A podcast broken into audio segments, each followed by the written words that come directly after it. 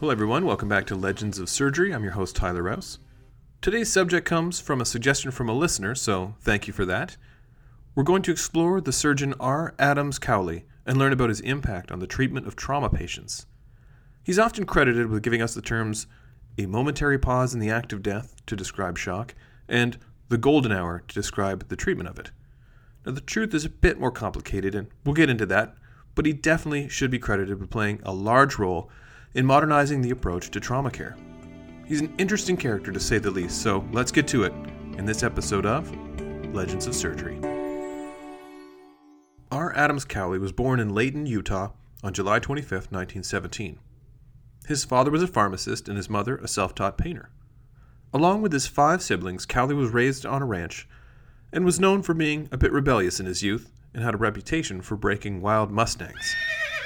Now, before we get further into his early years, I want to tell you what may be my favorite odd tidbit I learned while researching this episode. Now, his name is R. Adams Cowley, not R. Period Adams Cowley. The R does not stand for anything, or at least not really. Let me explain. One of his grandfathers, Utah State Senator Rufus Adams, wanted a namesake grandson. Cowley's mother, who was the senator's daughter, reluctantly agreed, and no source expands on why there was reluctance. When the moment came to write her infant son's name on the birth certificate, she started to write Rufus, but stopped after the first letter and never finished. So his official first name is simply the letter R. And later in life, he insisted that it be written without a period after it. As we'll get to, an important building is named after him. I'm curious if they were sure to omit the period on the building signs. Okay, so Cowley grew up in Utah and initially was a bit of a troublemaker, as mentioned earlier. He was a problem student, getting suspended five times. Cowley was expelled from college and found himself earning $37 a week cleaning spittoons, trundling cement, and wrestling tires. At some point, he decided to find a better way to make a living and return to college. By 1940, Cowley had graduated from the University of Utah and went to medical school at the University of Maryland, graduating in 1944. Now, one funny story I came across was that Cowley quit medical school due to homesickness, but the dean of the medical school raced to the bus station, found him, and offered to let him live in his home if Cowley returned to his studies. I guess he must have seen something in the young student. Upon completion of medical school, Cowley spent two years of general surgery residency at the University of Maryland. While in medical school, he had taken advantage of the Army Students Training Program, which, quote, paid for everything, the tuition and the clothes I wore, end quote. So in 1946, Cowley interrupted his studies to serve in the U.S. Army in post war Europe. Working in the Army field hospitals, he found himself tending to a continuous stream of battered people who had been injured when bombed out buildings collapsed or forgotten ordnance exploded on abandoned battlefields. While working under these conditions, Cowley realized that speed was essential. His reputation in the operating theaters and the field hospitals led to promotion to chief surgeon and later a transfer to the Allgemeines Krankenhaus in Vienna, Austria, where some of Europe's best surgeons operated. Quote, These men, one swipe of the knife and the belly was open not like us, going through layers at a time and stopping the bleeding as we go. They'd slap on towels, do it barehanded.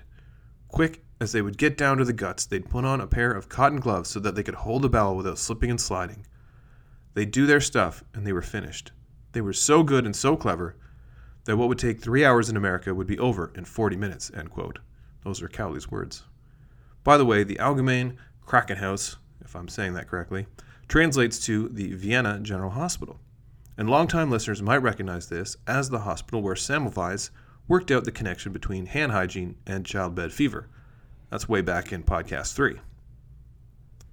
So at the end of his service, Cowley returned to the U.S., finished his general surgery residency at Maryland, and then completed a cardiothoracic surgery fellowship at the University of Michigan.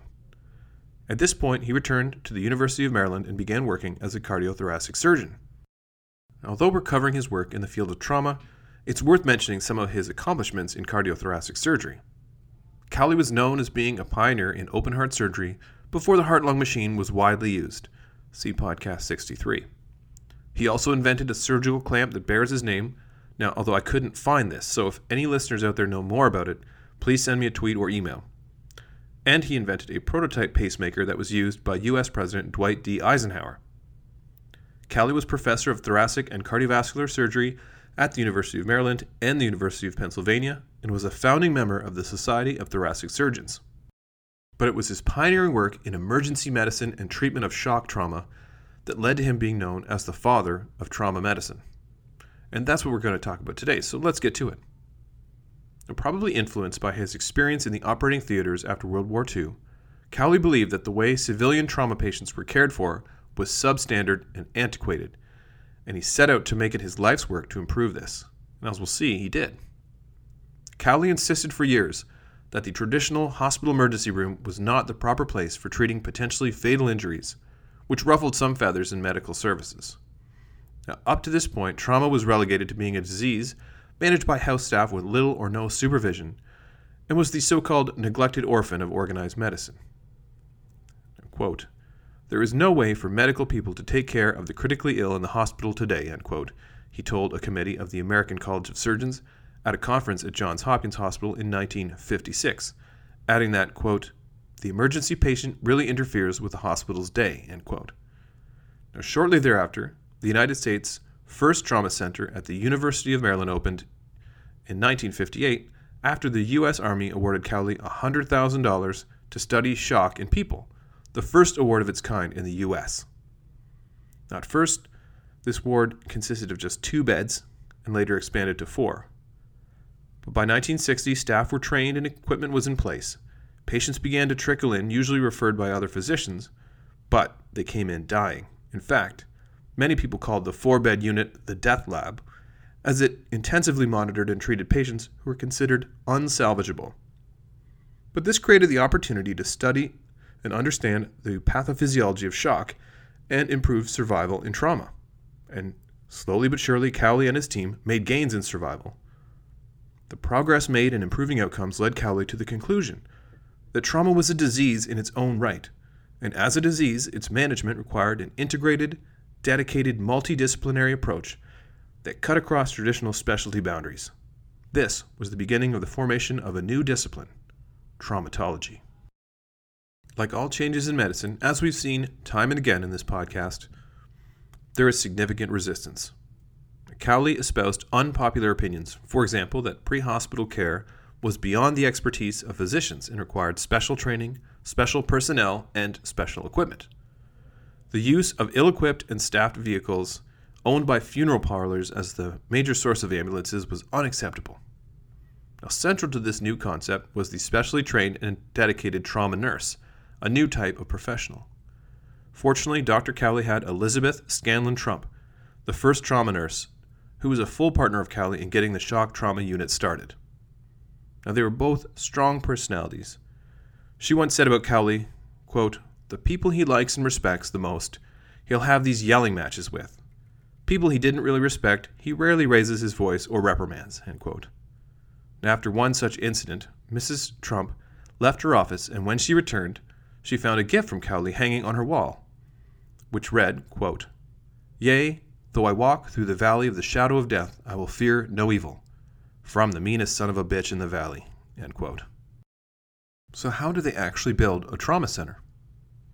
In 1966, Cowley was a member of the committee of the National Research Council that wrote a landmark document, which was published by the National Academy of Sciences entitled, quote, Accidental Death and Disability The Neglected Disease of Modern Society. End quote.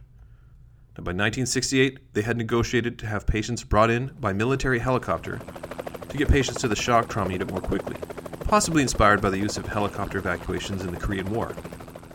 After much discussion with the Maryland State Police, the first medevac transport occurred in 1969 after the opening of a five story, 32 bed center for the study of trauma. The center became a leader in the use of helicopters for medical evacuations of civilians. So let's take a quick pause to examine the history of the use of helicopters for medical transport. You may remember that the first organized ambulance corps was in Napoleon's Grand Army, organized by the French surgeon Larrey. See podcast 47. By World War I, the French pioneered the use of airplanes to transplant the wounded from the battlefield, with the first incidents occurring during the Serbian retreat in 1915, when 12 casualties were transferred aboard unmodified service aircraft. Now, by the 1920s, planes were used to respond to civilian disasters, which included transporting the wounded. But it wasn't until World War II when air ambulances really took off, pun intended. Helicopters were first used to move injured soldiers near the end of the war. On April 23rd and 24th of 1944, near Mawlu, Burma, Lieutenant Carter Harman made the first military helicopter medical evacuation. Four Allied soldiers trapped behind enemy lines after their plane crashed were carried out of the jungle, which took four separate flights over two days. By the Korean War, the helicopter was used to fly directly to the front lines and evacuate the wounded. Now, many of you may remember the TV show MASH, which showcased the Bell H 13 helicopter, which was the primary medevac aircraft in Korea, making the majority of the 20,000 transfers. The Vietnam War was sometimes called the Helicopter War, with the Huey helicopter becoming the workhorse of medical evacuation. But it wasn't until that 1966 publication, Accidental Death and Disability The Neglected Disease of Modern Society, that the idea of organized civilian aeromedical evacuation by helicopter was endorsed. And as we saw, Cowley was on the forefront of making it happen. But these advances weren't enough. By 1970, Cowley had expanded his dream, envisioning a statewide system of care funded by the state of Maryland. And he got an ally in Maryland Governor Marvin Mandel, who became interested when a close friend was severely injured in a car crash. By executive order of Mandel in 1973, the Maryland Institute for Emergency Medicine Services Systems, or MIEMSS, and I don't know if people call it memes or not, was created, the first statewide emergency medical system in the U.S., out of the Center for the Study of Trauma. Now, in addition, the Division of Emergency Medical Services was created and Cowley was appointed director. He eventually organized a statewide system incorporating 50 hospitals, 10 trauma centers, 450 ambulances, and a fleet of evacuation helicopters. Maryland's system became an international model for emergency medicine. That system was based on the voluntary cooperation of physicians, nurses, hospital administrators, ambulance services, fire departments, and law enforcement, as well as government officials and agency personnel. Now, in 1986, the U.S. Congress established the National Study Center for Trauma and Emergency Medical Systems in Baltimore, which was signed into law by then President Ronald Reagan. And just three years later, in 1989, the $44 million, eight story, 138 bed shock trauma center at the University of Maryland Medical Center complex in downtown Baltimore opened. This was named after Cowley, the culmination of a life dedicated to improving the care of trauma patients. The center not just provides care, but also focuses on teaching, research, and advocacy for trauma prevention. At the time it opened, it was considered the most technically advanced life saving facility in the world. So let's talk a little about Cowley's legacy. As he described it in the old days, quote, they'd scrape you off the highway, put you in a hearse, and take you to the closest hospital, end quote, and it, quote, wouldn't be ready for you, end quote. He believed that every critically ill or injured person had the right to the best medical care according to the state of the art and not according to location, severity of injury, or ability to pay. His vision has been described as the right people and the right equipment taking care of the right patients at the right time. Cowley has been widely credited with reducing the death rate among Maryland's most critically injured patients from about 60% to fewer than 10%. And the accident survival rate in Maryland was two and a half times better than the national average, according to a 1986 study but he was a tireless advocate that was not one to rest on his laurels. At the opening of the center, he said, quote, We've done a hell of a job, but we've not done enough. People are dying needlessly. End quote. Let's now take a look at some of the concepts that Cowley introduced that we take for granted now but were considered revolutionary at the time. Let's start with his philosophy in his own words. Quote, Our whole goal is to keep the patient alive. If you stop to diagnose, half of your patients are dead. We treat before diagnosing. That's just the opposite of what you're taught in medical school. End quote. The philosophy behind that is about treating the patient right away and that there is a critical window of opportunity to salvage trauma patients. This is referred to as the golden hour, which is a period of 60 minutes or less following injury when immediate definitive care is crucial to trauma patient survival. Cowley is often credited with being the creator of the golden hour concept. In his words, quote, There is a golden hour between life and death. If you are critically injured, you have less than 60 minutes to survive. You might not die right then, it may be three days or two weeks later, but something has happened in your body that is irreparable. Now, interestingly, Cowley actually never claimed to have come up with the term golden hour, and it was in use by military surgeons around World War II, which may be where he first came across it. And the term golden hour dates back to at least the 18th century poets such as Keats, Burns, and Tennyson, referring to the sense of a fleeting opportunity. And no doubt this is where the term was borrowed from. Okay, let's take a quick detour. Robert Burns, considered the national poet of Scotland, wrote the words to Auld Lang Syne, but not the music. A fun little fact you can share at your next New Year's Eve party. But the poem we're interested in here is one called Highland Mary, written in 1792.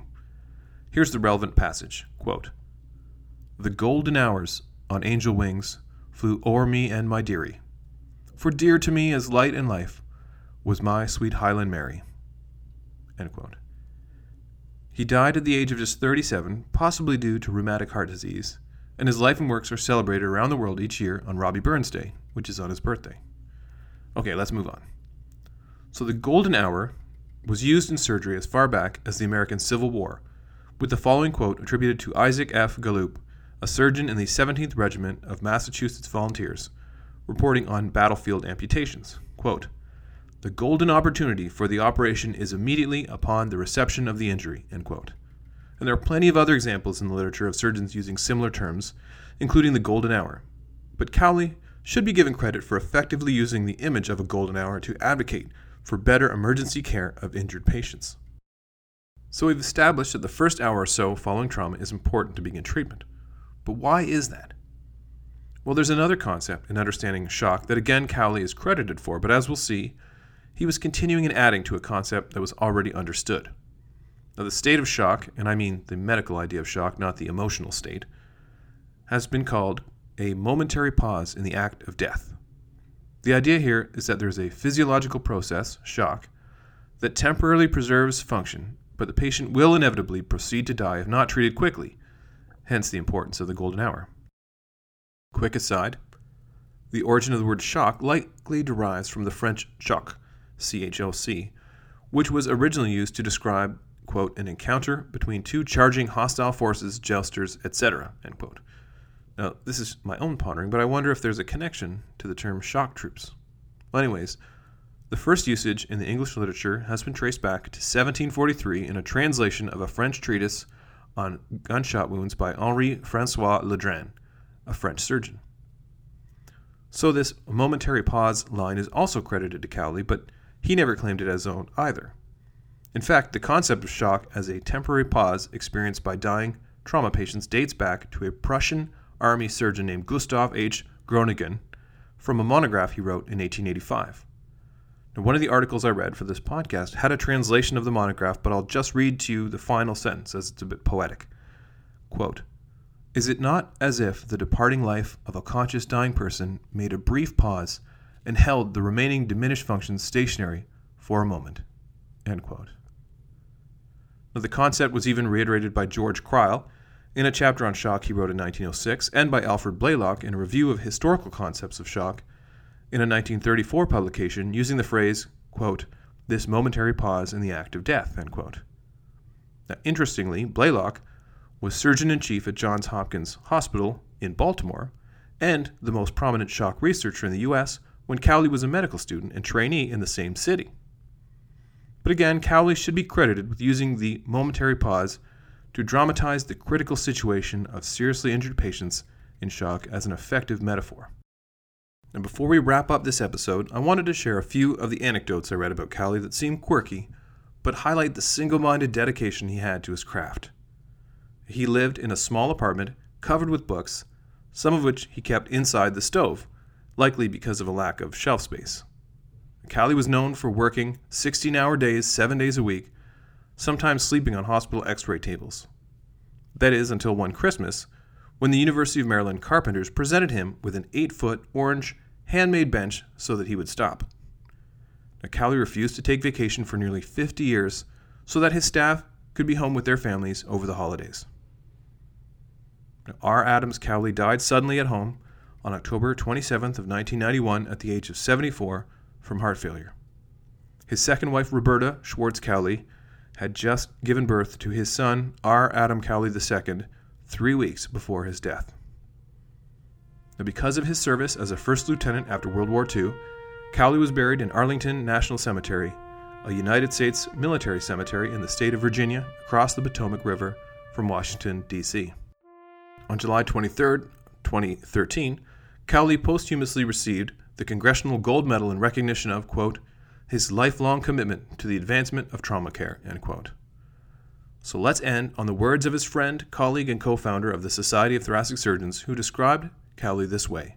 He was, quote, dedicated, persistent, single minded, politically astute, sometimes abrasive, and a remarkable organizer, a valiant, visionary warrior, end quote. That wraps up another episode of Legends of Surgery. I hope you enjoyed it. As you recall, we recently covered Trendelenburg, partly because of his namesake position for patients in the operating room. Well, next time we'll cover another well known position in surgery, lithotomy. This name comes from the ancient practice of removing bladder stones, which will cover the history of that procedure. Now, in the meantime, please rate the podcast on iTunes or wherever you download episodes and leave a comment there. Follow me on Twitter at Surgery Legends, like us on Facebook at Legends of Surgery, or send an email to legendsofsurgery at gmail.com. I'd love to hear from you about your thoughts on the podcast or ideas for future episodes, and as always, thanks for listening.